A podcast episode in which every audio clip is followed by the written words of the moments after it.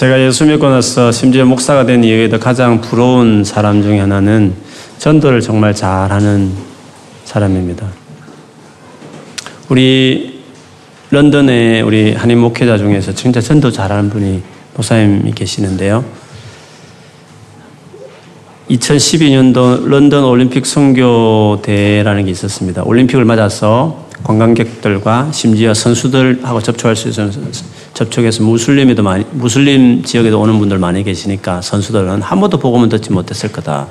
이번 기회에 적어도 복음을 전하다. 이런 취지에 의해서 영국, 뭐, 영국에서는 저희 교회하고 조그만 교회 참 참여했고, 그 외에 한국, 뭐, 미국, 호주, 뭐, 이런 데서 많은 한국 젊은이들과 성도들이 전도하러 왔습니다. 영어 하나도 못하는 근사님들도 빌리빈 지저스 이렇게 하면서 해도 예수 믿고 그런 분들이 오셨습니다. 그래서 전도 훈련 받고 이제 전도 나가고 이렇게 했는데 그때 그 제가 말씀드린 그 목사님이 파크에서 이제 어느 뭐 태권도 시범도 보이고 그러면 모인 많은 사람들에게 이제 전도하고 있는 그때인데 제가 그 목사님 우연히 지나가다 전도하는 걸 봤어요. 어떤 백인 아주머니하고 전도를 하고 있는데 앉아서 곰곰이 보니까 아줌마가 화장을 진하게 했는지 눈물을 흘리면서 화장을 타고 내려오면서 울고 계시는 거예요. 이야, 대단하다. 어떻게 눈물 흘리면서 전도하게 하나. 이렇게 목사님 대단하다 생각해요. 조금 있더니 머리에 탁 손을 얹고 안수기도를 또 해주시는 거예요. 참 나도 저렇게 전도할 수 있을까 이런 마음이 참 도전이 됐습니다. 올 초에 영국의 선교사님들의 그 모임 연합회가 있습니다. 그래서 연초에 어, 특별히 저를 이렇게 초청해서 예배에 말씀을 좀 전해달라 해서 제가 가서 말씀을 전하고 또 2부 순서로 거기 모인 선교사님 중에 한 서너 분 정도 사역을 잠시 이제 이렇게 나누고 기도 제목 나누는 시간이 있었어요. 선교사님들도 자주 못 만나니까 또 자세하게 들을 시간이 없으니까 아마 그 시간을 가졌던 것 같아요. 근데 그 중에 제가 아는 어떤 여자 선교사님 한 분이 자기 삶을 쭉 나누면서 간증을 하셨는데 참 은혜가 됐습니다. 음, 개인적으로 그 남편과 같이 여기서 오래도록 선교를 하셨는데 남편이 몇 년 전인가 어, 암으로 이제 돌아가셨어요. 사실 그 일이 있기 전부터 하나님이 너 남편을 데려가겠다 이런 마음을 주셨대요. 말씀 다 하시고 그래서 한 번은 안 됩니다.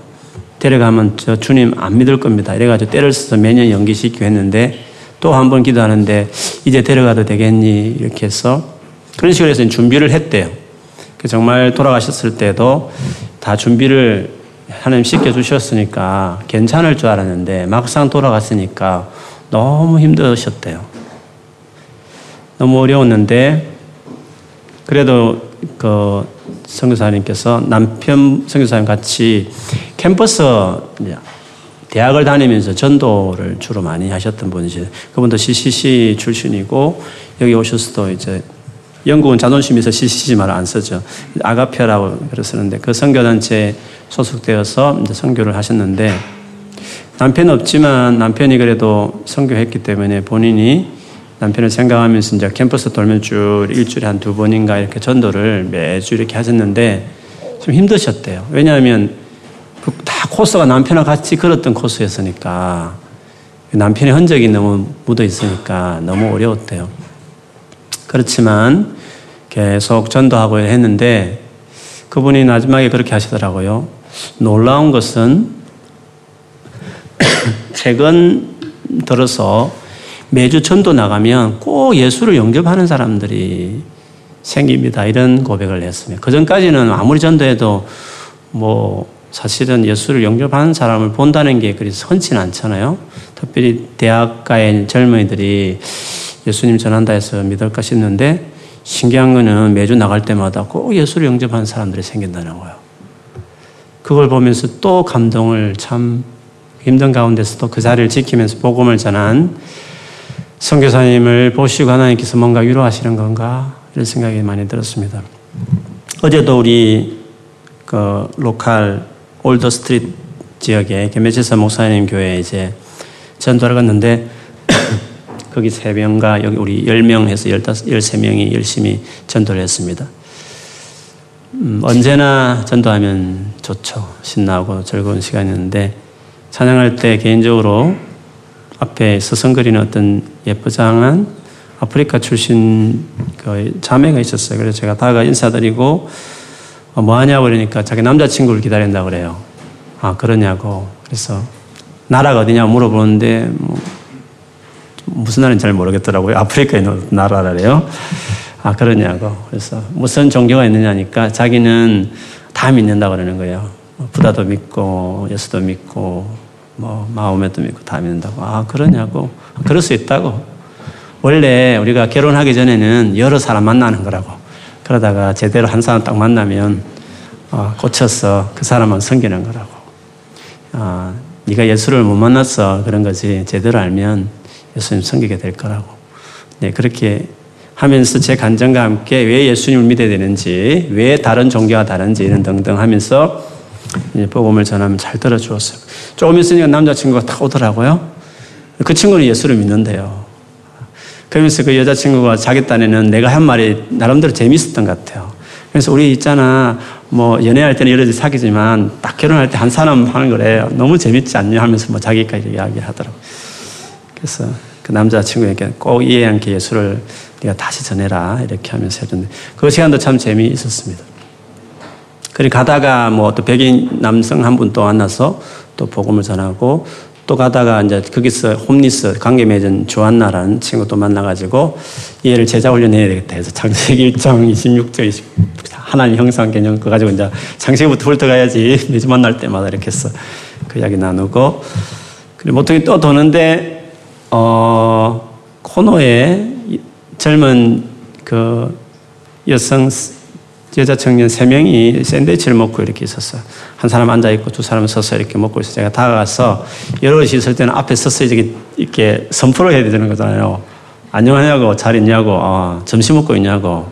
어, 그래서 인사하고 어, 교회에서 왔다고 하면서 제 간증도 좀 이야기하면서 이제 복음을 쭉 전하니까 앉아 있는 예쁘장하게 생긴 자매가 나 카톨릭 다닌다고 그렇게 하는 거예요. 어 그러냐고. and you 서 있는 거 자기도 카톨릭 다닌대요. and you 이렇게 아니고 자기는 Jewish라 그러는 거. Jewish 하면서 아 Jewish는 정말 하나님이 사랑하는 백성이다. 하나님이 당신 백성을 택했지 않냐 하면서 근데 당신이 기다린 메시아가 왔다. 예수님이시다. 마태복음 읽어봤어? 신약성경 읽어봐서 안 읽어봤대. 올 테스트만 읽었다. 아, 마태복음 꼭 읽어보라고. 그는 주이시 피플을 위해서 쓴 책이고 거기 보면 예수님 왜 구세주인지를 알게 될 것이라고. 아, 그러냐고. 알겠다고. 그래서 아주 참 의미 있는 대화를 가졌어요. 참 기쁘더라고요. 그 좋은 마음으로 다들 말씀을 듣고 경청을 하니까. 그러면서 이제 시간이 되어서 이제 돌아가는데 지나가면서 언뜻 이렇게 어떤 엘리자베스 목사님 우드그린 엘리자베스 목사님이 하신 말이 생각이 났어요. 한 번은 전도하고 이제 커피숍에서 이거 이런저런 이야기를 하면서 그 전도를 어떻게 잘하는지 목사님 좀 우리 청년들에게 좀 쉐어해 주세요라고 말했을 때 그분이 한 말 중에 하나는 전도할 때 하나님의 그 능력, 성령 충만이 중요하다고 하면서 저를 예를 드는 거예요. 사실 오늘, 오늘인가 지난주인가 모르겠는데 내가 어떤 남자를 전도하려고 매번 그 사람이 갔는데 그 사람이 자꾸 거절을 하더라고. 조금 있으니까 이영준 목사님 가서 그 사람을 가더니 그 사람이 가만히 듣더니 나중에 전화번호도 적어주고 그랬다면서 그거는 하나님께서 역사하셔도 되는 거예요. 전도는 내 힘으로 되는 게 아니라 하나님께서 그렇게 해야 되는 거라고. 이렇게 하면서 막 저를 띄워줘서 제가 또 같이 기분이 좋고 뭐 그런 시간이 가졌었어요.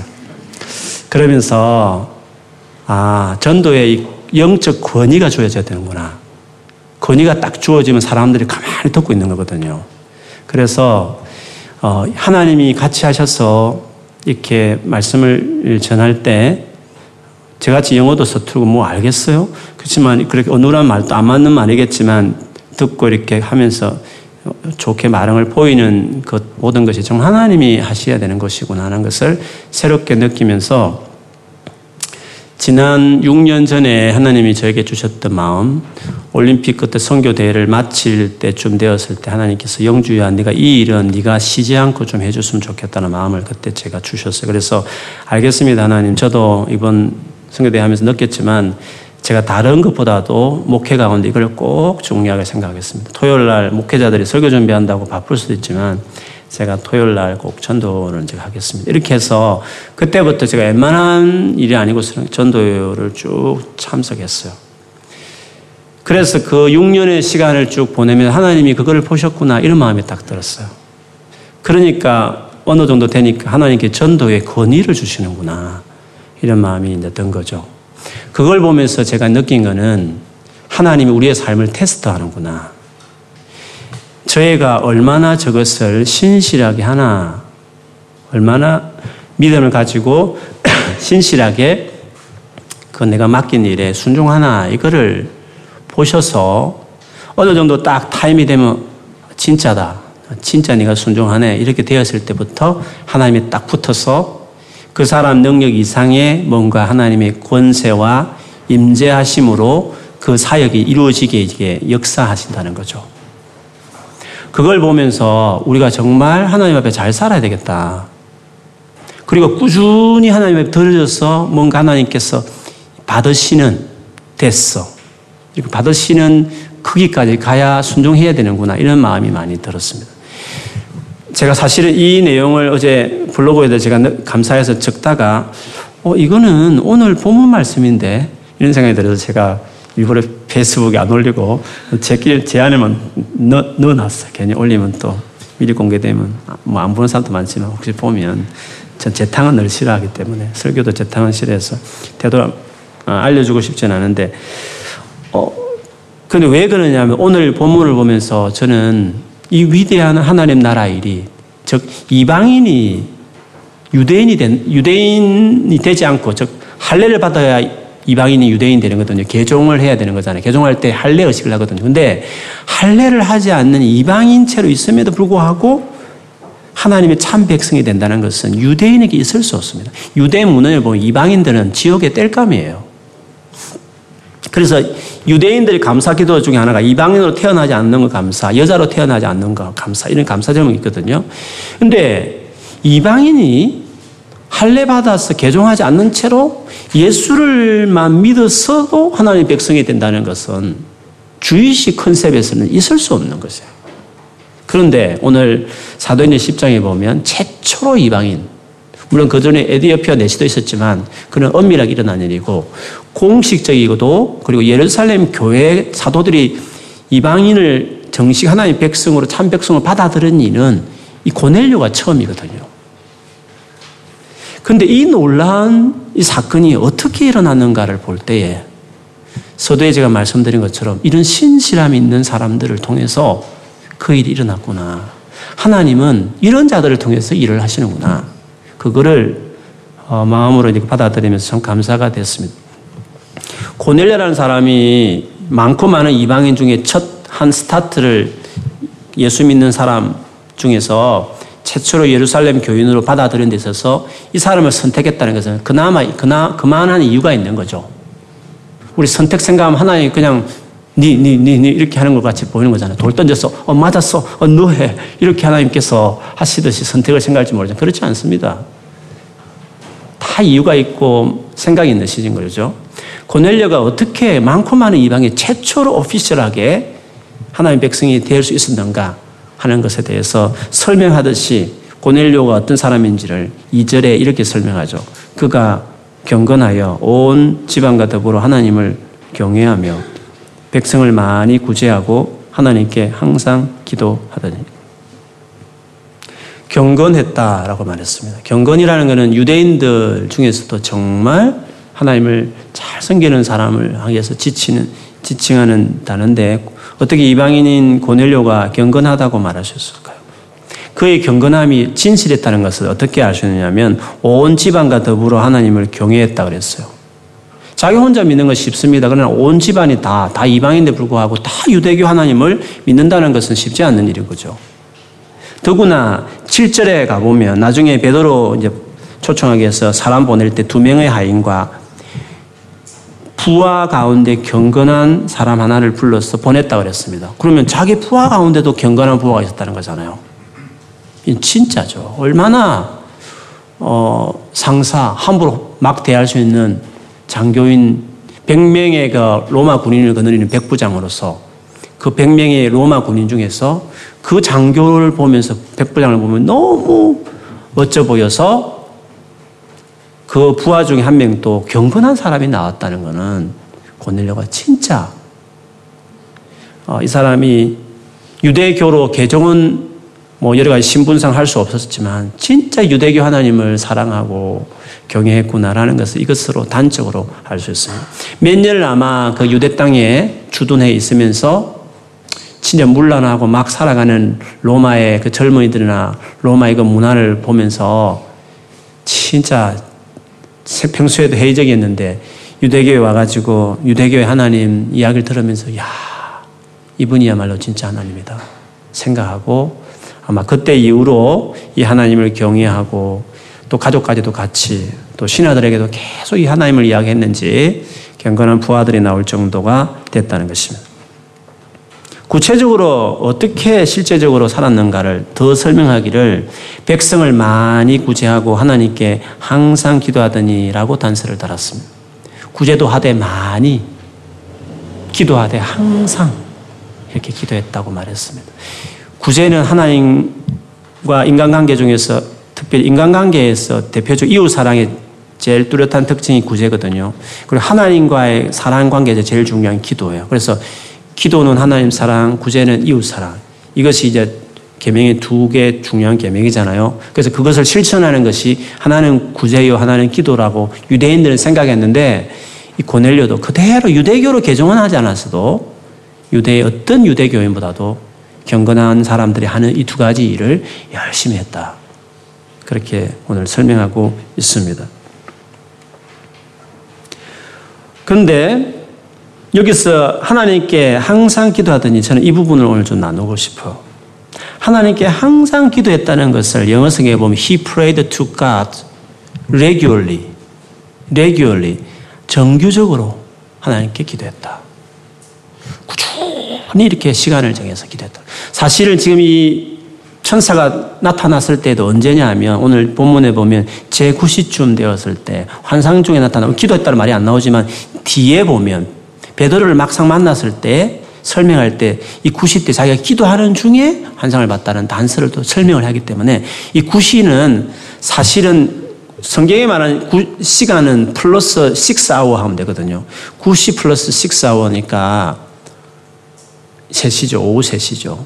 오후 3시는 유대인들이 기도하는 정해진 기도 시간이었어요. 경건한 유대인들은 다 그 시간에 아침에 기도하고 정오에 기도하고 이런 식으로 그 오후 3시에 기도했거든요. 그래서 고넬료는 경건했기 때문에 그 기도 시간을 그 정규적인 늘 그 하는 그 시간을 본인도 지켜서 그때 그 시간에도 기도를 하고 있었다는 거예요.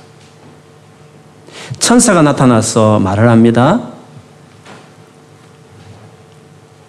내 기도와 구제가 하나님 앞에 상달되어 기억하신 바가 되었다. 이 말은 이제 원어로 보면 제, 재물이 드려지는 것 같은 용어인데요. 너의 기도, 너의 구제가 하나님 앞에 드려진 재물같이 하나님이 드려졌다. 하나님이 받으셨다. 그리고 그걸 기억하셨다. 그래서 이제 타이밍이 되어서 내가 나를 보내었고 내가 너에게 왔는데 너는 저 요빠 여기서 한 4, 50km 되는 요빠에 보면 시몬이라는 베도로가 그 해변가에 있는 그 가죽 신발 만드는 무두장이 시몬의 집에 지금 거처하고 있으니까 사람을 보내어서 그를 너 집에 초청해라. 그가 그를 통해서 너에게 하나님 하신 말씀을 다 전해줄 거다. 이렇게 이제 전달을 하게 돼요. 보세요. 고넬료가 그 이방인이 있으면서 본인이 백부장으로서 로마 시민권자로서 유대교로 개종하는 게 쉽지 않았지만 그가 이 하나님을 알게 된 이후에 그 하나님을 경외하면서 많은 시간을 기도하고 또 하나님 백성답게 구제하며 보내면서 그가 살아왔는데 딱 어느 시점에 때가 되니까 하나님이 많고 많은 이방인들 중에 이 고넬료에게 보내어서 너의 기도를 그리고 너의 구제를 하나님이 받았다. 다 기억했다. 이렇게 말씀을 하셨죠. 항상 기도했다는 거. 그 많은 시간 동안 아마 고넬료는 잘 몰랐을 겁니다. 기도를 듣고 계시는지 하나님께서 안겨두세요. 아마 어떤 기도를 했을까요? 이방인이었으니까 하나님 제가 이방인인데 저를 백성 삼아 주세요. 당신의 백성이 되고 싶습니다. 뭐 이런 기도를 많이 했겠죠. 백성답게 살고 싶어요. 이런 기도를 했겠죠. 근데 하나님께서 그 기도를 다 기억하고 있었다는 거예요. 그리고 오랫도록 레귤리하게 항상 그렇게 기도하는 이 고넬료를 보셨고 기억하셔서 드디어 때가 되니까 임재하는 거죠. 꾸준히 순종하는 걸 보다가 때가 되면 그걸 다 보고 있다가 됐다. 그때부터 하나님께서 나타나는 거죠. 그 삶에. 성령의 나타남 이런 용어들이 고린도전서 2장, 고린도전서 12장 등등에서 하나님이 나타나 나는 약하지만 그리스도의 능력이 머물러서 너는 사망 내 안에 사망의 역사지만 너희 안에 생명의 역사가 나타나는 이런 거. 하나님이 같이 하면서 뭔가 하나님의 일들을 해내는 이런 삶의 영역에 들어가는 데 있어서는 다 똑같은 원칙이 있어요. 이렇게 레귤리하게 꾸준하게 그 전까지는 몰라요. 하나님 듣고 계시느나 정말 하나님 역사하시나 하나님 계시면 그럴 수 있나 막 별별 많은 생각이 있고 많은 풀리지 않는 의문들이 가득 차 있어도 그래도 자기 아들을 내어놓으신 하나님이면 신뢰할 수 있다. 딱 믿고 십자가 딱 보면 저 정도의 신임을 믿다, 믿겠다 생각하고 신실하게 알아주든지 안 알아주든지 내 삶이 바뀌든지 안 바뀌든지 관계없이 꾸준히 자리를 이탈하지 않고 자기 자리를 지키면서 하나님이 주신 그 뜻대로 사, 삶을 살아가게 되면 때가 되면 하나님께서 딱 이렇게 뭔가 됐어. 테스트 통과했다. 그때부터 이제 하나님께서 거대한 이방인을 받아들인 이 거대한 새로운 이벤트 해프닝을 만들 때 딱 고넬료를 들어 서시는 거죠. 예수님이 하신 말씀에 보면 마태복음 6장 6절에 보면 이런 말씀이 있습니다. 너는 기도할 때 내 골방에 들어가 문을 닫고 엄밀한 중에 계신 내 아버지께서 내 아버지께 기도하라. 엄밀한 중에 보시는 내 아버지께서 갚으시리라. 하나님은 엄밀한 중에 계신 분이라고 설명해요. 이 말은 하나님이 잘 드러나지 않습니다. 여러분 늘 느끼듯이 하나님 정말 살아 계신가? 하나님 안 계신 것 같아. 기도도 안 들어주실 것 같고, 뭐 역사에도 뭐 없는 것 같아. 그냥 내 힘으로 그냥 열심히 사는 것 같아. 하나님 안 계신 것 같아. 이렇게 생각하시, 느낌을 많이 받잖아요. 그래요. 하나님은 엄밀한 쪽에 계시는 분이세요. 하나님은 자기를 요란하게 드러내는 분이 아니세요. 그래서 음성 듣기에도 긴가민가 자꾸 분별해야 되고, 막 열심히 하는데 뭔가 되는 것 같고 안 되는 것 같고 이렇게 여러 가지 고민하는 이유는 하나님이 그분 스타일 자체가 은밀한 중에 계셔서 그래요. 그 이유는 여러분 아시죠? 은밀한 중에 안 계시고 자기를 드러내면 우리는 그 즉시로 로보트가 돼요. 가수들. 그 노트 딱 적고 박근혜 대통령 밑에 있는 그 직원들처럼 메모하는 거예요, 그냥. 음성 들려주세요. 내가 바로 순종할게요.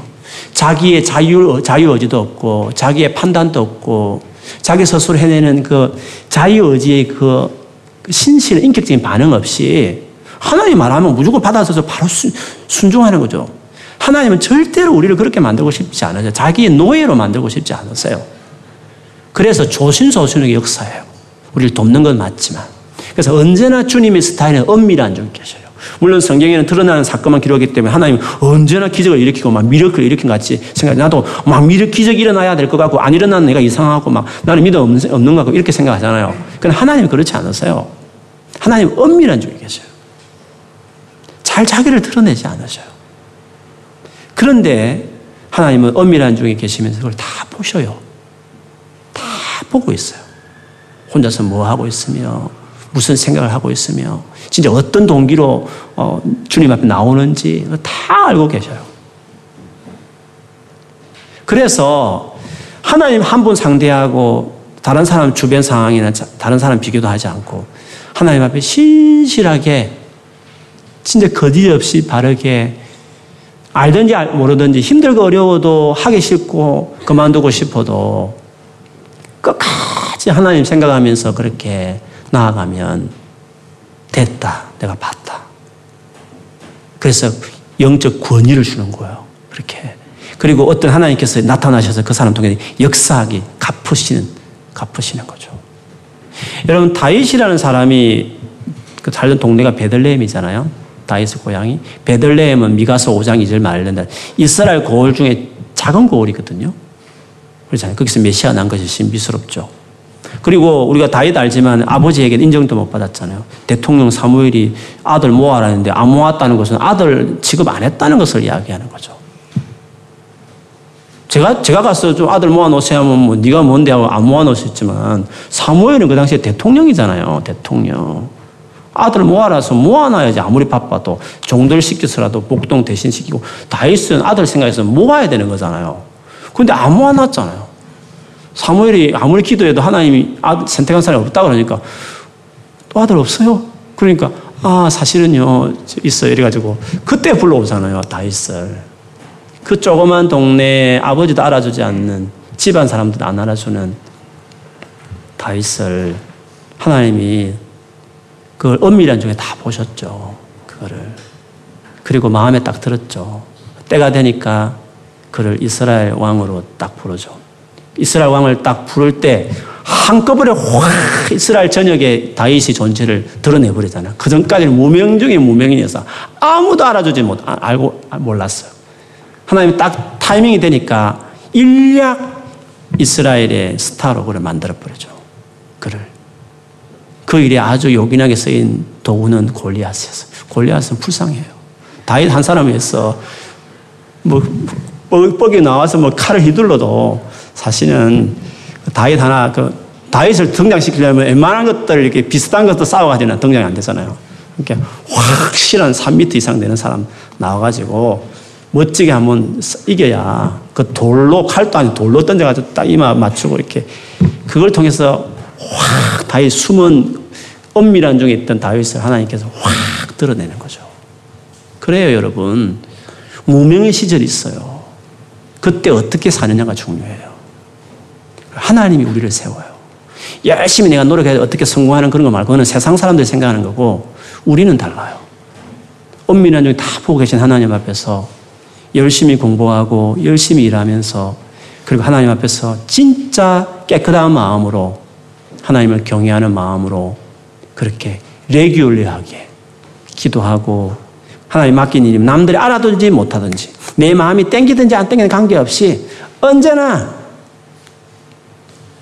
네가 그거를 좀 해줄 수 있겠니? 감동 딱 주시면 중간에 그만두고 싶고 하고 싶지 않을 때도 많지만 진짜 억지지만 억지로라도 꾸준히 하나님 앞에 그렇게 살아가게 되면 어느 날 갑자기 하나님께서 탁 이렇게 건의를 주셔서 내 실력 그 이상으로 그렇게 삶이 되어지게 하는 거죠. 제가 저같이 영어 못하는 제가 우습잖아요. 제가 제 생각에도 우스워요. 제가 말하면서 거의 그러거든요.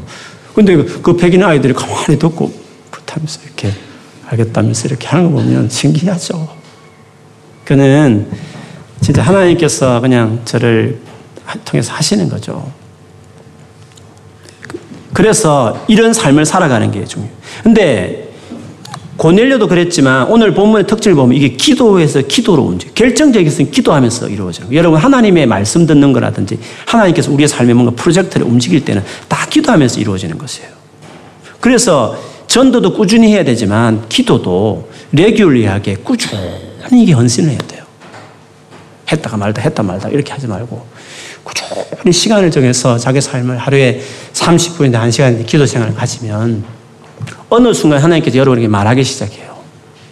그 말하기까지 하나님께서 뭔가 우리 장래, 당신이 뭔가 우리를 통해 들어 쓰시는 것까지 가기까지는 그 들여지는 시간이 반드시 필요해요. 오늘 베드로도 베드로도 이렇게 하나님의 지시를 받을 때 그냥 된 게 아니었어요. 오늘 9절 10절에 보면 베드로가 기도하려고 지붕에 올라갔다. 그 시간은 제 6시더라. 6시니까 플러스 6 하면 12시잖아요. 낮 12시죠. 12시는 유대인들이 기도하는 시간 아니에요.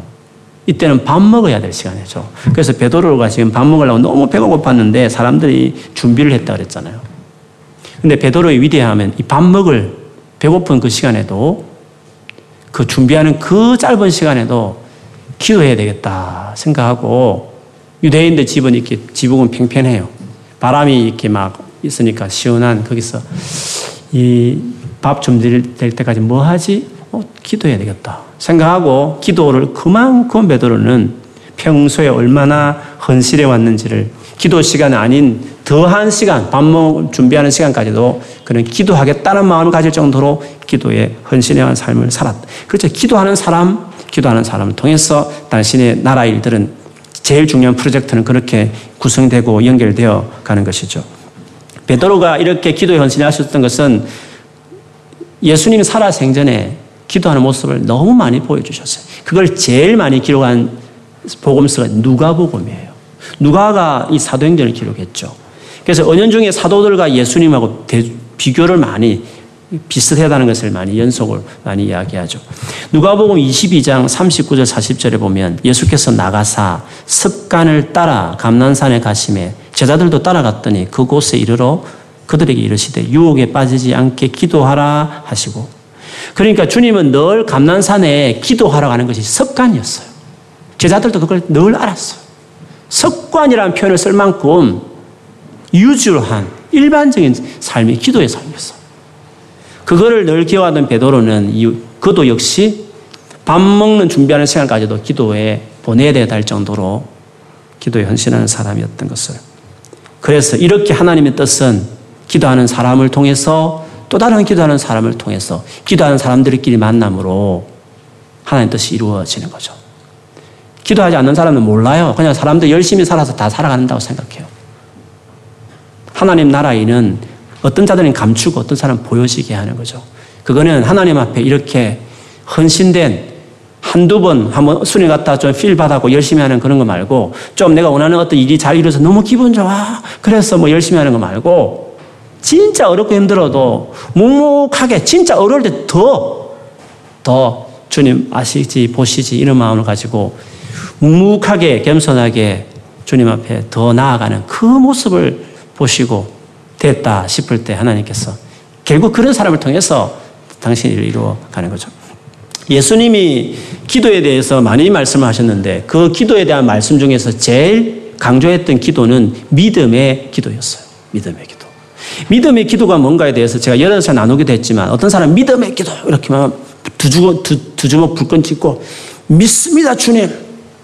아멘 주여 믿습니다 이렇게 하고 막 두, 두 주먹 불끈 짚고 막 침 튀기며 고함을 지르고 막 이렇게 하는 것이 좀 힘찬 이런 의미가 좀 믿음의 기도 같이 보이지 않습니까? 또 어떤 사람들은 믿음 이렇게 하니까 좀 신령하게 생각해서 방언 기도하고 뭔가 알아듣지 못하게 막 그런 기도를 하고 뭔가 이렇게 하나님의 계시를 받고 뭐 마음을 이렇게 예언적인 기도를 하는 것이 믿음의 기도인 것처럼 그렇게 생각할 때가 있어요. 그런데 그 기도가 다 귀한 일이지만 예수님 말씀하신 믿음의 기도라는 것은 그런 의미가 아니에요. 예수님이 말씀하신 믿음 혹은 뭐 다른 성경책도 마찬가지 믿음이라고 말할 때는 이런 의미입니다. 예수님께서 믿음에 대한 이야기를 정의를 내릴 때 한 번은 비유로 누가복음 18장에 보면 그것도 기도와 관련해서 설명하면서 믿음이라는 단어를 썼거든요. 18장에 보면 한 어떤 마을에 진짜 빽 없고 힘없고 약하고 상처 많고 원한이 가득 찬 한 가부가 있었어요. 근데 그 가부가 너무 억울한 일이 많았는데 그걸 하소연할 데가 없어가지고 재판관을 찾아갔는데 그 재판관이 성경에 보면 하나님도 무수하지 않고 사람도 무시한 돈을 줘야만 재판을 들어줄 정도로 진짜 못된 재판관이었어요. 근데 가부가 그 재판관을 찾아가서 자꾸 자기 억울한 걸 좀 풀어달라는 거예요. 무슨 말이냐면 얼마나 주변에 의지할 데가 없었으면 그 재판관을 찾아갔겠어요. 진짜. 하도 찾아가니까 그 재판관이 하루는 야, 이 귀찮아 죽겠다, 야. 그러면서 계속 찾아올 것 같아. 들어줘야 되겠어. 이렇게 비유를 하면서 예수님이 그 말씀을 하시죠. 그러면서 믿음이 뭐냐? 라고 주님이 말씀하신 뒤에 보면 이렇게 18장 7, 8절에 이렇게 말해요. 하물며 하나님께서 그 택, 밤낮 부러지는 택하신 자들의 원한을 풀어주지 아니하시겠느냐. 그들에게 오래 참으시겠느냐. 내가 너희에게 이르노니 속히 그 원한을 풀어주시리라. 그러나 인자가 올 때에 세상에서 믿음을 보겠느냐 하시니라. 믿음, 믿음을, 이런 믿음의 사람이 있을까? 내가 올 때 이렇게 주님이 퀘스천을 달았죠. 그럼 여기서 말한 믿음이 뭡니까? 이 가부와 같은 태도를 말하는 거죠. 해석을 하기를 밤낮 부르짖는 택하신 자들 이런 표현을 썼단 말이죠. 그럼 믿음이 뭡니까? 꾸준히 포기하지 않고 하는 것을 믿음이다. 이렇게 표현하는 거죠. 그래서 아예 그 18장 1절에 사실은 그렇게 설명을 했어. 18장 1절에 보면 예수께서 그들에게 항상 기도하고 낙심하지 말아야 할 것을 비유로 말씀하여 이런, 이런, 이런 비유를 주님이 말씀했죠. 항상 기도하고 낭망, up, 포기하지 않는 것. 이것을 달리 그런 기도를 믿음의 기도고 그런 태도를 믿음이다. 그렇게 말한 거예요. 그러면 믿음이라는 이 말은 정서상 보면 되게 하기 싫을 때예요. 왜? 포기하고 싶은 거예요. 그만두고 싶을 때를 말하는 거거든요. 그만두고 싶지 않을 때, 막 하고 싶고, 막 마음이 땡기고, 너무 기분 좋고, 와, 주님 사모해요. 막 이런 마음이 들 때 하는 거는, 그거는 뭐 항상 기도하라고 말할 것도 없고, 낙심하라 말할 것도 없는 거죠. 근데 포기하지 말고 멈추지 말고 하라는 것은 믿음이라는 것은 믿음이 요구되는 그 상황이라는 것은 하고 싶지 않은 거예요. 중간에 멈춰버리고 싶은 거예요. 진짜 하나님 살아계셔? 이렇게 말하고 싶을 정도의 드라이하고 막막하고 마음 상하고 막 낙심되고 막 힘들고 어렵고 막 그런 상황이 믿음, 그때 빛을 발하는 게 믿음이라는 거죠. 그래서 히브리 11장 1절 믿음은 바라는 것들의 실상이요. 보지 못하는 것의 증거라고. 바라고 보지 못한다 이 말은 그런 거잖아요. 바란다는 것은 미래의 일이고 보지 보이지 않는다는 것은 지금 눈에 안 드러나는 거잖아요. 근데 그때 뭔가 역사하는 게 믿음이거든요. 근데 믿음이라는 것은 보여질 때, 뭐 잘 될 때, 뭐, 뭐 일어날 때, 그거는 믿음이 아니죠. 누구나 다 해요. 절에 다니는 사람 다 하고, 못 쓰고 다니는 사람 다 해요. 그 정도는 다 할 수 있어요. 진짜 보이지 않는 하나님을 믿는 사람들은 그 사람들이 전혀 흉내내지 못하는 그래서 6절에 가면 시브리 11장 6절에 믿음을 그렇게 말 믿음이 없이는 하나님을 기쁘시게 못하는 하나님께 나아가는 자는 반드시 그가 계신 것과 그가 자기를 찾는 자들에게 상 주시는 이심을 믿어야 될지니라고 말했어요. 하나님 살아계신 것을 믿어요. 나 믿어요. 나 유실론자예요. 하나님 살아 안 계신다는 걸 믿는 사람, 안 믿는 사람 있어요. 교회 다니 그런 말을 안 해요. 그 말은. 하나님 살아계신 걸 믿어야 된다. 이 말은 하나님 살아계신 게 안 믿겨진다. 이 말이에요. 왜? 히브리서를 읽어보면 히브리서 독자들은 고난받은 성도였어요. 처음에는 하나님 도와줄 줄 알았어요. 근데 그래서 그런 지금 고난 받았다 보니까 핍박받다 보니까 감옥에 들어가고 거기서 커뮤니티 이루다 유대인에게 따돌림 당하고 직장도 쫓겨나고 막 너무 어려운 거예요. 그래서 자기들 감옥에 찾아가고 환란 받는 사람을 돌아보기도 했어요. 근데 이것이 1년, 2년, 5년, 6년 자꾸 시간을 끄는 거예요. 처음에는 하나님 도와줄 줄 알고 예수 믿는 우리들 도와줄 걸 생각했는데 하나님 안 도와주는 거예요. 하나님 살아계신 건가? 라고 생각하기 시작했다. 그리고 이렇게 예수 믿어봐 무슨 소용이 있지? 힘든 것밖에 없잖아. 그렇게 생각하셨다는 거죠. 그때 아니야. 믿음이라는 것은 바로 그걸 말하는 거야. 하나님께 나아가는 자는 나아가는 거왜 나아? 기도하는 거죠. 하나님께 나아가는 자는 반드시 그가 계시갈 거야. 아니야. 하나님 계셔. 하나님 계셔. 자기를 찾는 자들에게 반드시 찾는 자들에게 하나님이 reward 해주셔. 상을 주셔. 그래서 믿음이란 것은 갈등의 상황이에요. 몸부림치는 상황이에요. 막 상황을 봤을 때 느껴지기는 안 믿어지고 막 힘들고 막 주님 안 계신 같은 상황이에요. 그러니까 그런 믿음을 하나님이 기뻐하시죠. 그런 믿음이 아니고서 하나님이 기쁘시게 할 수 없다고 말씀을 하셨어요. 그래서 믿음은 오랜 싸움이에요. 갈등이 있는 일들이에요. 진짜 답답한 일일 수 있어요. 하나님이 전혀 역사하지 않는 캄캄한 것 같아요. 다윗이 주님 부름 받기 전에 그 생고생하면서 그 추운 밤에 아버지도 알아주지 않는 그러면서 수건 타면서 별을 보면서 하나님을 예배했던 그 캄캄한 그 청소년 시절이 있었다고요. 그 시절. 근데 하나님 그걸 다 보고 있는 거죠. 그런 상황에도 하나님을 찾고 신뢰하고 또 예배하고 붙들었을 때 그때 어느 날 갑자기 해성같이 주님이 나타나셔서 그걸 확 숨겨진 보물이었다 하면서 엄밀한 중에 너희들 몰랐지만 나는 다 보고 있었던 한 내 마음에 탁한 종을 보라 하면서 그걸 확 드러내는 것이죠. 원래 그런 것이에요. 그래서 믿음이 있고 없고 혹은 믿음이 크고 작고의 차이는 무엇을 알 수 있느냐 하면 얼마나 살아내느냐 얼마나 정말 말씀대로 그렇게 행동하느냐 그것으로 알 수 있는 것이에요. 어떤 분들은 그렇게 생각해요. 아, 물론 그렇지만 적어도 저는 마음에는 마음이 있어요. 뭐 하고 싶은 마음도 있고 정말 이것이 뭔지 옳은지도 알고 그렇지만 사실은 못하고 있을 뿐이지만 사실은 내 마음 다 있어. 자기 안에 소원만 열망만 있으면 자기는 믿음이 있다고 생각해요. 여러분 베드로가 몇 시간 전만 해도 나는 죽을지언정 예수를 부인하지 않겠다 말했지만 결과적으로 어떻게 했습니까? 개주종 앞에서도 모른다고 세 번이나 부인하잖아. 그러면 마음이 다 있었잖아요. 진짜 진짜 주를 위해서 목숨 바치며 살겠다는 마음은 있었지만 행동은 그렇게 못했다는 말씀이죠. 그러면 그거는 믿음이 좀 있었던 겁니까? 아니면 진짜 믿음 없는 겁니까? 행동이 믿음이에요, 행동이. 아무리 마음에 천하를 다 주님을 위해서 드리고 싶은 마음에 다 있어도, 뭐 주를 위해 순종하고 싶은 마음에 다 있어도, 안 하면 그냥 그 안 하는 게 진짜 자기 모습이에요. 기억하세요, 여러분. 불순종은 다 그런 서 일어나는 거예요, 불순종은. 진짜 나는 주님 안 믿겠어. 그렇게 불순종하는 그런 수준 낮은 불순종 말고 대부분의 불순종은 마음에는 다 원하지만 그 행동 안 하는 식으로 불순종하는 거예요. 그게 대부분의 불순종이 다 그렇게 일어나는 거예요. 그렇게. 믿음이 없는 거예요. 믿음이 어린 거예요. 그게, 그게 믿음 없는 거예요. 뭐 뜨거움 있어도 행동 안 하면 그건 믿음 없는 거죠. 대부분 다 그렇게 불순종해, 여러분? 성경 봐요. 다 그렇게 불순종하는 거예요. 아주 냉혹하게 불순종하기 싫다. 나 하나님 싫다. 이렇게 불순종하는 사람들은 보다도 성경 기록 아브라함이든 누구든지 간에 다 그래요. 마음에는 뭔지 알면서도 행동을 안 하는 것이에요. 그거는 불순종이에요. 마음에 있고 없고, 뭐 마음에 원하고 안 하고, 뭔지 하고 싶은 마음이 있고, 그거는 중요하지 않아요. 불순종. 그건 불순종이야. 자꾸 착각하지 마. 믿음 있는 것처럼 마음이 있으니까 믿음 있는 걸 생각하지 마. 네 행동이 믿음이야. 믿음 없는 거야. 믿음이 어린 거야. 그러니까 마음에 있는 분도 행동을 안 옮기는 것은 능력이 없는 거야. 네가 믿음이 없어서 그래. 믿음이 약하니까 그렇게 삶으로 안 나가는 거야. 믿음이 약해.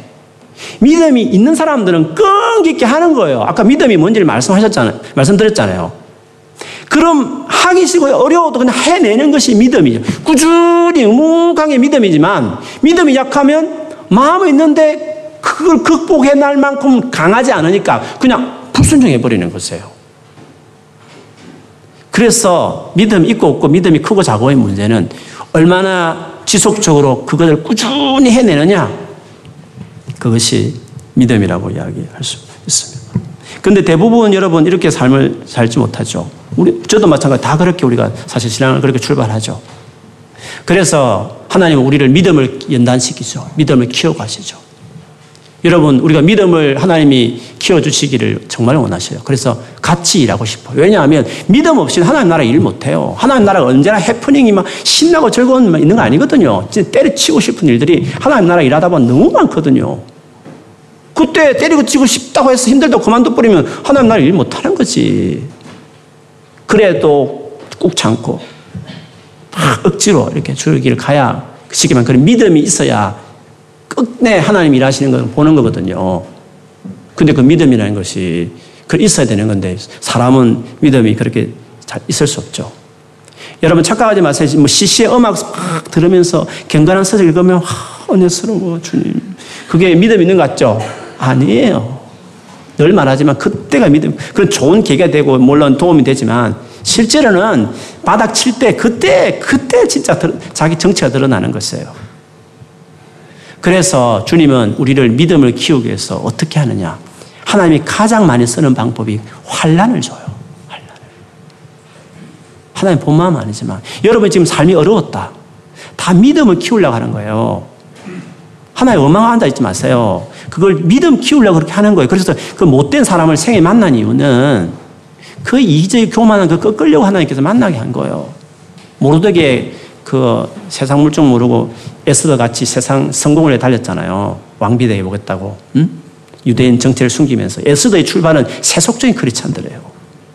근데 하만이 등장하면서 결정적으로 다른 사람은 모르겠지만 저놈은 인사할 수 없다. 그래가지고 그 붙는 바람에 이제 일이 꼬여가지고 어려워졌죠. 하만 같은 존재를 만나는 이유는 그 믿음 없는 사람들을 깨우기 위해서 하나를 만나고. 그 하만아 요구하고 하나 왜 하만 붙지 이렇게 말하면 그 지금 지금 질서가 안 잡히는 거예요. 왜 그를 만나게 했는지를 알아야 돼요. 많고 많은 속에 왜 하만 같은 존재를 내 인생에 맡겨놔요. 많을 수 없는 어떤 힘든 존재를 만났을 때는 그 다 하나님의 이유가 있어요. 하나님 그 사람을 보냈다기보다도 그걸 통해서 뭔가 나의 영혼 믿음을 키우기 위해서 그렇죠. 근데 그 철 모르는 사람들은 계속 하나님 원망하고 있고 그 사람 원망하고 앉아 있고 환경 원망 앉아 아직도 아직도 멀었어요. 좀 더 강야가 필요해요. 좀 더 필요해요. 물론 그 강야 생활 끝나다가 그 인생 마감하는 분도 많은 크리스천들도 있어요. 로마서 5장 3, 4절에 보면 이뿐 아니라 우리가 환란 중에도 즐거워하나니 이는 환란은 인내를 인내는 연단을 연단은 소망을 이루는 줄 알미로다. 여기서 믿음이란 말하고 제일 관련된 것이 인내입니다. 인내. 인내가 뭡니까? 인내 긴 거잖아요. 인내. 긴 거잖아요. 인내라는 건 그렇잖아요. 뭐 감, 잠깐 하는 건 인내도 아니죠. 뭐 그렇지 않습니까? 인내라는 건 참아내는 게 인내잖아요. 근데 인내가 어떻게 생깁니까? 환란한 인내를. 인내라는 것은 환란을 통과해 나오, 나오게 됐어요. 믿음은 환란을 통해서 나오는 거예요.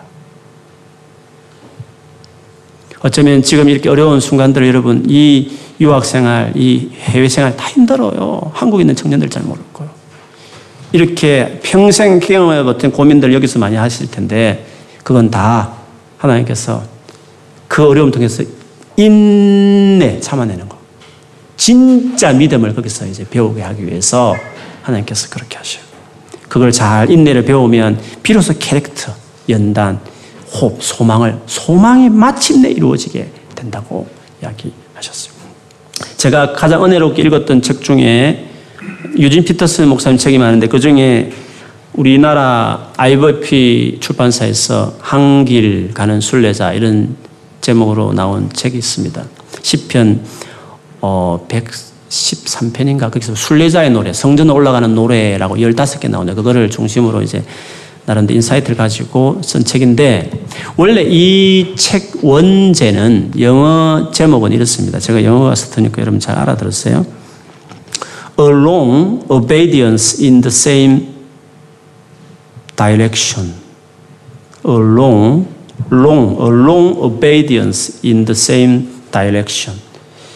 여기서 순종이 뭔가 했을 때 long, 길다라는 것을 이야기해서 순종은 길어야 되는 거예요. 긴, 하기 싫지만 길게 순종해야 돼요. 그 또 하나는 same direction, 한 방향을 향해서. 한 방향을 향해서 오랫도록 한 방향을 향한 오랜 순종. 그 뜻이 원제예요. 이 원제가 더 좋은데 왜 이렇게 바꿨는지 모르겠어. 한 방향을 향하여 오랫도록 하는 순종. 그게 크리스찬의 삶이에요. 그게 천국을 바라보고 살아가는 사람들이 가져야 될 태도. 그게 믿음이라고 이야기할 수 있죠. 그 대표적인 인물은 성경 인물 중에 노아입니다. 노아는 한 번도 비를 본 적이 없는 사람입니다. 그때만 해도 비가 없었어요. 그냥 이렇게 이슬이 내렸어요. 땅을 촉촉하게. 그런 자연 시스템이었어요. 근데 하나님 갑자기 내가 물로 뒤엎어서 홍수로 세상을 멸망시키겠다 했을 때 노아는 한 번도 뭐 늘, 홍수를 비도 본 적이 없는 사람이 하나님 그렇게 말하니까 이게 말이 안 되는 거잖아요. 그리고 그 말을 동네 사람이 말한다 듣겠어요? 근데 그 말 듣고 큰 배를 지어라 그랬어. 그 배를 짓는데 120년을 그걸 지어요. 노아는 120년 순종해요. 아무도 알아주지 않고 자기도 잘 경험해 보지 못한 홍수를 하나의 말씀 하나 듣고 120년을 순종해요. 120년을 순종해야 되는 거예요, 여러분. 120년. 여러분이 90년 살면 90살 될 때까지 하나도 해프닝 안 봐도 90살까지 90살까지 하나를 놓고 순종을 해야 돼요. 그게 노아의 순종이에요. 대단하죠. 그거를 성경에 믿음이라고 말했어요. 믿음. 여러분, 그렇게 살아야 돼요. 전도를 하나 해도 그렇게 해야 돼요. 기도를 하나 해도 그렇게 해야 돼요. 말씀 하나 묵상해도 그런 식으로 가야 거예요. 사람을 용서하는 거 하나도 몸부림치면서 그렇게 해야 되는 거예요. 그 하나하나가 인내를 통해서 연단이 되어지고 소망을 이루어가는 거예요. 절대로 우리 믿음은 인스턴트 음식 아닙니다. 정크푸드 아니에요. 영양가 있는 음식은 오래 숙성하고 기다리고 기다려서 나오는 음식이 그게 진짜 음식이듯이 믿음은 그런 것이에요. 그걸 믿음이라고 생각해야 돼요. 조금 해보고 안 되네. 조금 해보니까 뭐 은혜가 없네. 뭐 해보니까 하나님 역사하지 않네. 그건 몰라서 그런 거예요. 유치한 신앙이에요. 믿음을 초보도 들어가지 못한 사람들이에요. 믿음 그런 게 아니에요. 얼마나 인격이 안 바뀐 것 때문에 얼마나 괴로운데요. 얼마나 사랑을 품어주는 것 때문에 어려운데요. 그러나 몸부림치고 가슴을 쓰다보면서 눈물 흘리고 훔치면서 주님 앞에 끊임없이 기도하고 자기 삶을 두고 시간을 드릴 때 그게 헛된 것 같아요. 아무도 알아주지 않고 아무 역사도 안 일어난 것 같지만 엄밀한 중에 계신 분께서 그 엄밀한 중에 다 보시고 계셔요. 그거 때가 되면 상달되었다. 다 기억했다. 하시면서 결정적으로 중요한 일에 그것을 그를 부르고 또 그렇게 한 사람 불러서 매치시켜서 당신의 일들을 만들어가는 것이 그게 하나님 나라 일이에요. 성경을 다 봐요. 다 그렇게 살았던 분들이셔요. 우리는 그렇게 살아가야 돼요. 이번 주도 말씀과 기도. 아멘. 꾸준히, 꾸준히 믿음. 그렇게 하면 반드시 놀라운 삶을 살 것입니다. 집 한 두 채 정도 사고 인생 끝내는 바보 같은 삶을 살지 마세요. 집 사기 위해서 인생 보내는 사람도 있어요. 바보 같은 사람들이에요. 그렇게 살지 마세요. 하나님과 함께 위대한 삶을 살아가는 여러분 되기를 주의 이름을 축원합니다. 아멘. 우리 찬송가